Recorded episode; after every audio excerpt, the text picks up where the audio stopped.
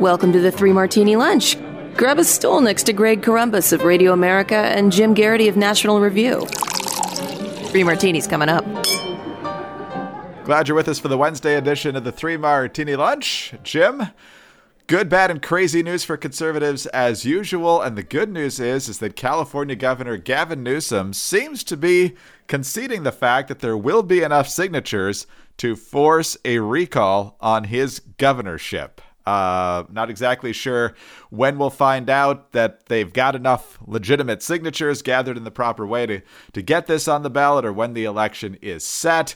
But Gavin Newsom's handling of coronavirus, the restrictions, the lockdowns, not to mention his radically left approach to virtually every issue under the sun, makes this a good thing. Given where California voters are these days, I'm not sure what we would get even if he is recalled. They're calling this a Republican recall with a capital R on recall because it's just Republicans who want this, which is not true. The latest stats that I saw showed that at least 31% of those who have signed these petitions are either Democrats or non-affiliated voters, so it's not just Republicans. So, Jim, those of us old enough to remember 2003 are kind of licking their chops when, you know, it's Gray Davis's gross fiscal mismanagement, which led to all the problems and him getting recalled, Arnold Schwarzenegger coming in. None of the gadflies from that campaign are still around, really. No more Gary Coleman, no more Larry Flint. So who knows which celebrities or anybody else that'll get into this thing. But what do you make of Newsom essentially saying, yeah, this is going to happen, and we're going to get another California recall free-for-all, perhaps? Yeah, it's still relatively early in this process. I can't say I feel like there's a terrific opportunity for Republicans to pick this up, but it is worth keeping in mind. One, this is not a Republican effort, or I believe that my favorite phrasing came from Elizabeth Warren, who said this was an extreme right-wing Republican effort, not merely Republicans, extreme right-wing Republicans. And Greg, our listeners know just how powerful the extreme right-wing Republicans are in the state of California. Just teaming with them, you know. So I looked at the voter registration statistics. Democrats have about a 2-to-1 advantage in terms of, you know, registered members of party. But what's more is, like you pointed out, the number of people who are not registered Republicans who are signing. Some recent poll numbers indicate that, no, this you don't get yourself in recall trouble just by irritating the other party. You get yourself in recall trouble in California by irritating a lot of people, including some members of your own party and including independents. And there's a good survey, came out just a couple of days ago. 38% said they'd support the recall. 42% said opposed. If you're Gavin Newsom, I guess that's marginally good news that, you know, a couple more percentage points are opposing getting rid of you. But, you know, keeping in mind, 13.9% or almost 14% are undecided. And a little over 6% said they just wouldn't vote in a recall election. That's, you know, that doesn't say that there's this clamoring belief, by golly, you know, this state can't afford to lose Gavin Newsom at a time like this, and all that kind of stuff. And probably even more ominous for Newsom, they said, okay, if he survives the recall, how do you intend to vote in 2022? 41.7% said they would reelect him. 58% said it's time for someone new. So look, it seems very likely right now that the recall is going to go forward. I'd be surprised if it didn't turn out to be a reasonably close vote one way or the other. And the outlook for 2022 for Gavin Newsom isn't great. Now, it's California.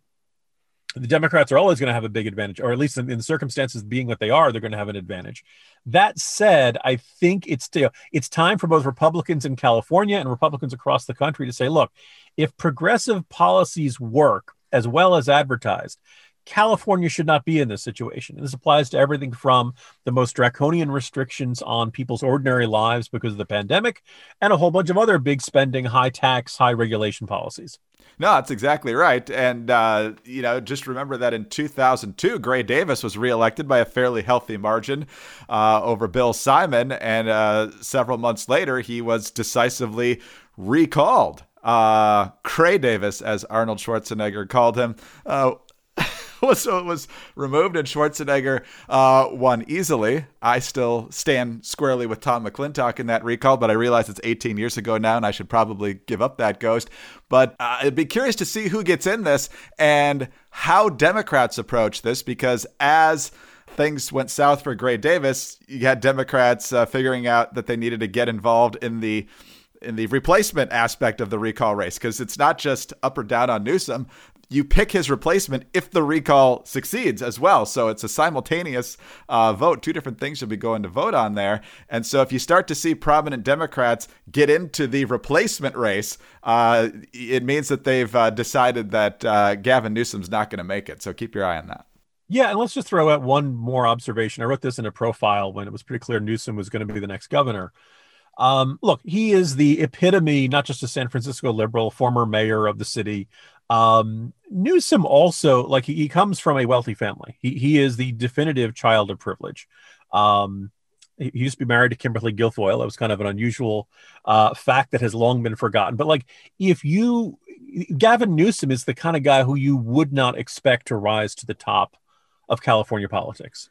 And it's kind of surprising that you didn't see other factions of the Democratic Party tarring him as the rich kid, the rich boy who's playing with his daddy's money and his daddy's rich friends. And they effectively bought him the mayorship in San Francisco, and who's out of touch with real people and real Californians and things like that. Now, obviously he won. And so it's not like, obviously he brings some political skills to the table. But in a lot of ways, he's not the kind of figure you'd expect to be in the head of the Democratic Party in 2021, and that he has pushed off that that reckoning over that identity issue in a party increasingly dominated by identity politics, and we'll see how things shake out from here. But I think, you don't rise to the top of the California Democratic Party without making some enemies along the way, and I bet they're licking their chops right about now. It also says here in this Politico piece that he's leaning on progressive flag bearers Bernie Sanders and Elizabeth Warren to help get his message out. So he's not trying to shore up the middle. He's trying to turn out the far left base here. So interesting strategy. And I'm not sure how those numbers shake out. But if 58% don't want him reelected, I think some of that support for him to stay in office for the rest of his term could be a little shaky. Although, as we saw in Wisconsin with the Scott Walker failed recall attempt, obviously on the very different end of the political spectrum, whether or not you like a candidate can be different sometimes as to whether you think his term ought to end prematurely. So we will see that. Rest up, Gavin Newsom. It's going to be a bumpy year, and maybe you need a MyPillow. But MyPillow is more than just fantastic pillows, because they give the same attention that they've given their pillows to their towels and sheets. And right now, 3 Martini Lunch listeners can buy one, get one free on all 6-piece towel sets and the Giza Dream Sheet sets. MyPillow towels have proprietary technology that makes these towels highly absorbent. They're soft to the touch without that lotiony feel. They've got a 10-year warranty and a 60-day money-back guarantee. They're washable, they're dryable, and they have 7 colors to choose from. The Giza Dream bed sheets are made with the world's best cotton. They've got the sateen weave, giving them a luxurious finish and will have you sleeping great. I can attest to that. 10-year warranty, 60-day money-back guarantee, washable and dryable, wide variety of colors to fit any personal style and bed. So visit MyPillow.com to learn more. 3 Martini Lunch listeners, again, all 6-piece towel sets and Giza sheets, buy one, get one free. Just use promo code Martini at checkout or call 800-874-0104. That's MyPillow.com, code Martini, or call 800-874-0104 for buy one, get one free on all 6-piece towel sets and the Giza Dreams bed sheets. All right, Jim, let's move along to our bad martini here. And for that, we are going to go to an item in your morning jolt. And you quote this account from NBC News. Border Patrol officials have been told to deny all media requests for ride-alongs with agents along the southern land border. Local press officers are instructed to send all information queries, even from local media, to the press office in Washington for approval. And those responsible for cultivating data about the number of migrants in custody have been reminded not to share the information with anyone to prevent leaks, the official said. The new restrictions have been passed down verbally, not through an official memo. The unofficial policy has led some agents at the border to release videos that show mass arrests and searches of migrants without permission from Washington. Some of the restrictions, particularly for in-person tours, are due to COVID-19 precautions, said one of the current officials. But as the current official said, while the Trump administration allowed some border ride-alongs for journalists during the pandemic, there has not been a single one since January 20th, the day that President Joe Biden was inaugurated. And Jim, this goes also along with reports that the media is being denied access to the facilities which are housing the kids that used to be in cages, but now they're in jail-like facilities. So I guess that's supposed to be better somehow. What do you make of the fact that the media is being squelched here and the media doesn't seem to be raising much of a stink about it? Well, okay, let's point out, NBC News did write this article, and True. The Biden administration, by the way, this is one of the first lessons about gag orders. If you tell everyone in a large organization, no one should talk to the media about this, chances are good that at least some people are going to say, I'm going to go talk to the media about this, because people don't like being told that they can't talk about a problem that they're trying to deal with. The old, I don't know if I necessarily subscribe to the old Washington cliche, it's not the crime, it's the cover up, because, Greg, crimes are crimes. Cover ups aren't necessarily a crime. They can be bad. They can be unethical. They can be immoral. They can be an obstacle to good government and accountability. But crimes, we shouldn't just hand wave away that kind of stuff. In this case, first of all, I think we can play a fun game of what would happen if Trump did this and how would the media be treating this, and we'd be screaming bloody murder, But I think the other thing, which is kind of interesting, is how deep rooted this instinct of is, Democratic administration, what are you going to do about this problem? Oh, it's not a problem. That problem isn't there. Your eyes are deceiving you. This isn't really. Now look, there are a lot of people coming across the border. It's entirely possible that Joe Biden genuinely didn't think that, taking all these executive orders, ending deportations for the first 100 days, stopping all border wall construction, giving Customs and Border Patrol and ICE much stricter specifications about what kind of crimes can warrant deportation, including about DUIs. Apparently DUIs are okay now. We're not going to deport you if you get a DUI. Now, of course, DUI, if you drive drunk, you can kill people. But nonetheless, we've decided that's just not enough, just not a bad enough thing for us to say, nope, you don't get to stay in this country anymore. That doing all those things, Biden may have genuinely believed that this wasn't the same as telling Central America, okay, Trump's gone, border enforcement's over, you're welcome here. We're not xenophobic anymore. We don't hate people. Come on in. We're taking as many workers. Borders. Everything. Everybody's welcome now. It's possible Biden didn't realize that his actions would be perceived that way. I think he's kind of foolish and naive if he didn't, but it's possible he genuinely didn't realize this, didn't have that foresight.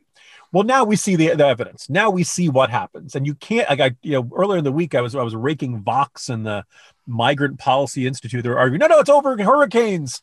Hurricane season ended a long time ago. This is because of COVID. Well, COVID hit March a year ago. And oh, by the way, the lowest Customs and Border Patrol numbers for the past 5 years were April 2020.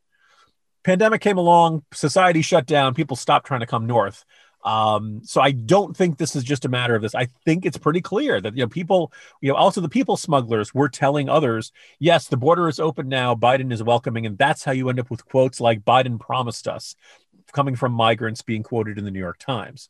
So look, even if this was an honest mistake, and I'm sure there are a bunch of listeners out there who are not convinced that this is an honest mistake, that Biden wanted this, that he does want to have open borders, that he has effectively promised a de facto amnesty by saying he wants a path to citizenship for the 11 million people who have entered the country illegally, that he wants something version of this.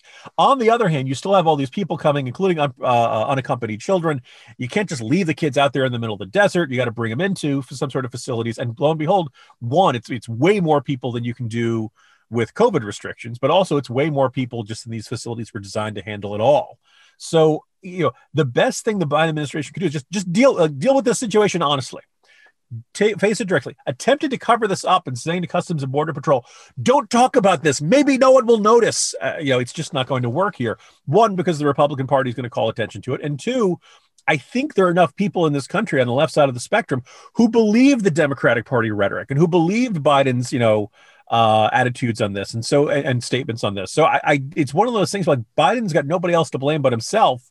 And this administration has to be reckon itself, and a cover up is not going to make the situation any better.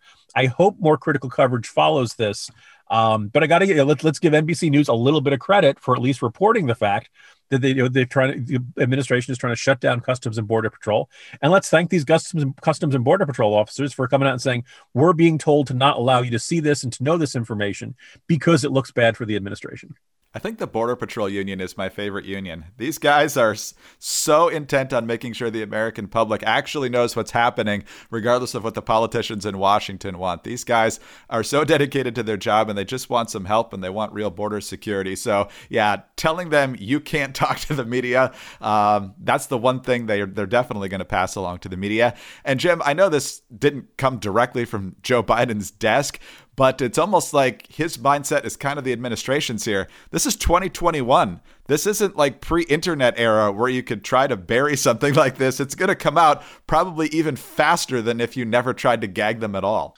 Yeah, look, if you told, come on, Joe Biden, if this is 2021, you might be genuinely surprised by that. That too. All right. Well, let's talk about some help that you can get for your student debt. Let's talk about Earnest. With today's low interest rates, and look, you don't know how long they're going to stay this low, it's a great time to refinance your student loans.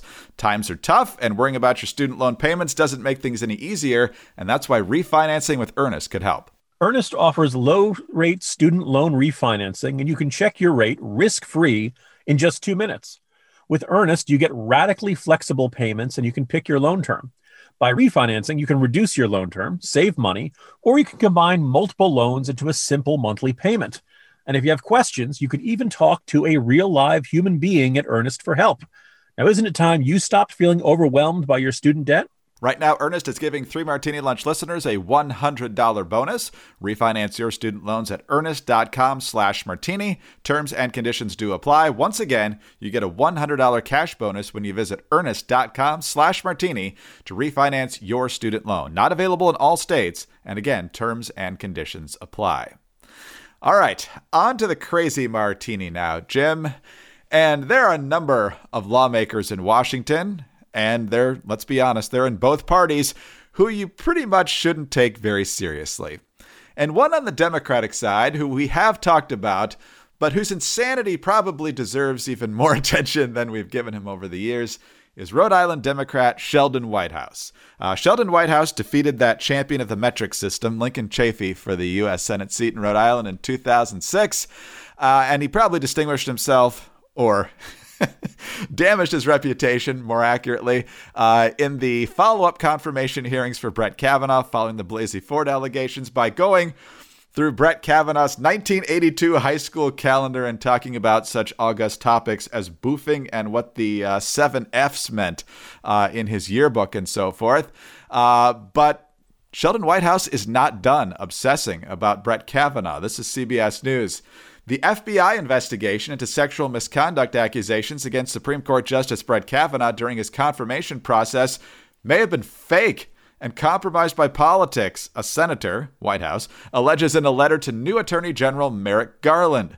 Whitehouse sits on the Judiciary Committee and is requesting Justice Department support for a Senate review of the FBI's actions. It cannot, he says, and should not be the policy of the FBI to not follow up on serious allegations of misconduct during background check investigations, Whitehouse wrote in a letter to Garland last week. Guy Benson over at Town Hall points out that the FBI did a subsequent background investigation after the allegations came out, and the only thing they found out was that the pro-Blasey Ford people tried to bully one of her friends, Leland Kaiser, into backing up the allegations when Kaiser said she couldn't remember anything of the sort and ultimately said she didn't believe her.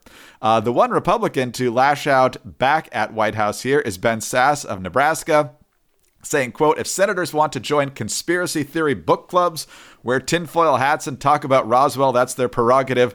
But this is something more sinister.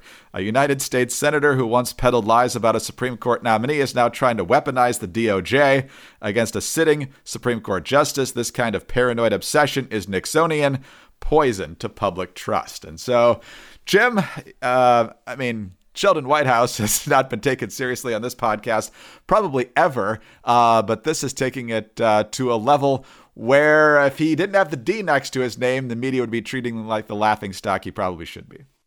Yeah, look, I'm going to paraphrase one of my colleagues who had a very sharp observation. He may put this in print in some way, but until I don't want to repeat something that was said on our kind of internal discussion board, but let's just observe... this is someone who might remind you of a giant talking baseball, and I'll let you try to work it out from there. we're having a discussion about, you know, people who say crazy things on the left. And there are people who say crazy things all over in politics. But, you know, I think it's safe to say that generally you see people who say crazy things in, you know, conservative publications that are known to be crazy, whereas you can see people who are saying crazy things in the Washington Post and the New York Times and places like that. Somebody in the Washington Post today asserted that there's no evidence of any learning loss during this pandemic, during the school closures. They just flat out asserted it. No studies, no evidence, no data. But no, there's not. All the kids are fine, you know. And so this Talking Baseball observed that, you know, look, both parties have an intellectual class and a crazy wing. The difference between the two parties is that for conservatives, these are two different groups, whereas for progressives, the intellectual class and the crazy wing are the same people. And this kind of is with, like, Sheldon White. Oh no, the FBI, they faked the report. Like, first of all, like, it's very interesting. This is also, I think, was one of the guys, he had celebrated one of the witnesses who said Kavanaugh had attacked somebody on a boat, and the FBI did investigate that guy. When the FBI started asking them about his allegations, he said, okay, no, I made it up. And this is one of the few cases where a guy actually had to apologize for making a false accusation. But White House just won't drop this, and he keeps beating this drum. And nothing about Julie Swetnick has made these guys change their minds. The fact that nothing in the last 2 years, no one's ever generated any supporting witnesses or any evidence for Christine Blasey Ford, that certainly hasn't caused Sheldon Whitehouse to change anything. The fact that we've now in a situation of Cuomo having 7 credible accusers, all describing the same kind of behavior, all former employees or employees of Cuomo, that isn't causing Sheldon Whitehouse to say, have I been applying a double standard in this situation? No, none of that does it. And he's still out beating this drum. He's now saying the FBI report was fake and all that kind of stuff. Like, it's kind of exasperating, but like Sheldon Whitehouse, like, there are a lot of problems with this guy. But I think as I was listening to you talk about this, Greg, it suddenly dawned on me, how many times is like somebody like NPR going to say, Whitehouse said that the FBI faked the report, and people are going to think, the White House said the FBI faked the report. Yeah, sometimes the political IQ isn't super high on these issues, but, you know, the less people know about Sheldon Whitehouse, the better. So I'm not going to really crack down too hard on them not knowing who he is and perhaps confusing him with the actual building. I think the build. Ideally, in a better world, no one would know who Sheldon Whitehouse is. I think I've heard more common sense come out of the actual building than him. So that's not easy. Anyway, Jim, we're more than halfway through the week now. See you tomorrow. Oh, wait. Today's St. Patrick's Day, Mr. Garrity. Have you tapped your first Guinness yet? I have not, although I'm getting there. This is obviously day 3 of, I guess we're now out of the legal tampering period in NFL free agency. So I'm really hoping that Jets general manager Joe Douglas gets a lot more guys to wear green. Also, I've heard two really good jokes. One from one of the guys at the Babylon Bee. He said, Greg, that Irish is an adjective that means it's got alcohol in it, like Irish coffee and Irish cream and Irish man. And the other one was, do you know why there have never been any great Irish hockey players? Because anytime an Irishman sees ice, he tries to pour whiskey on it. Ah, see, this is fun. The cancel culture wouldn't like this at all. Stereotyping, no! Yes. And turnabout's fair play, because you know what a week from tomorrow is? Greek Independence Day. Get your ouzo ready. Anyway, enjoy your St. Patrick's Day, and we'll see you tomorrow. See you tomorrow, Greg. Jim Garrity of National Review. I'm Greg Corumbus, Radio America. Thanks for being with us today. Please subscribe to the 3 Martini Lunch podcast. We love your kind reviews and your 5-star ratings. Also, get us on those home devices. All you have to say is play 3 Martini Lunch podcast. Follow us on Twitter. He's at Jim Garrity. I'm at Dateline_DC. Have a great Wednesday, and please join us on Thursday for the next 3 Martini Lunch. Hi, it's Dana Lash, host of The Dana Show. Every day, I'm here to keep you up to speed on the most important stories and info that you need to know in your very busy life. And if you're always on the go and you want to stay connected, just download our daily podcast and take it with you. It's a great way to get up to speed on what you need to know and what legacy media may not be telling you. Visit danaradio.com and click on the podcast link or subscribe at iTunes, Spotify, or wherever you get your favorite podcasts.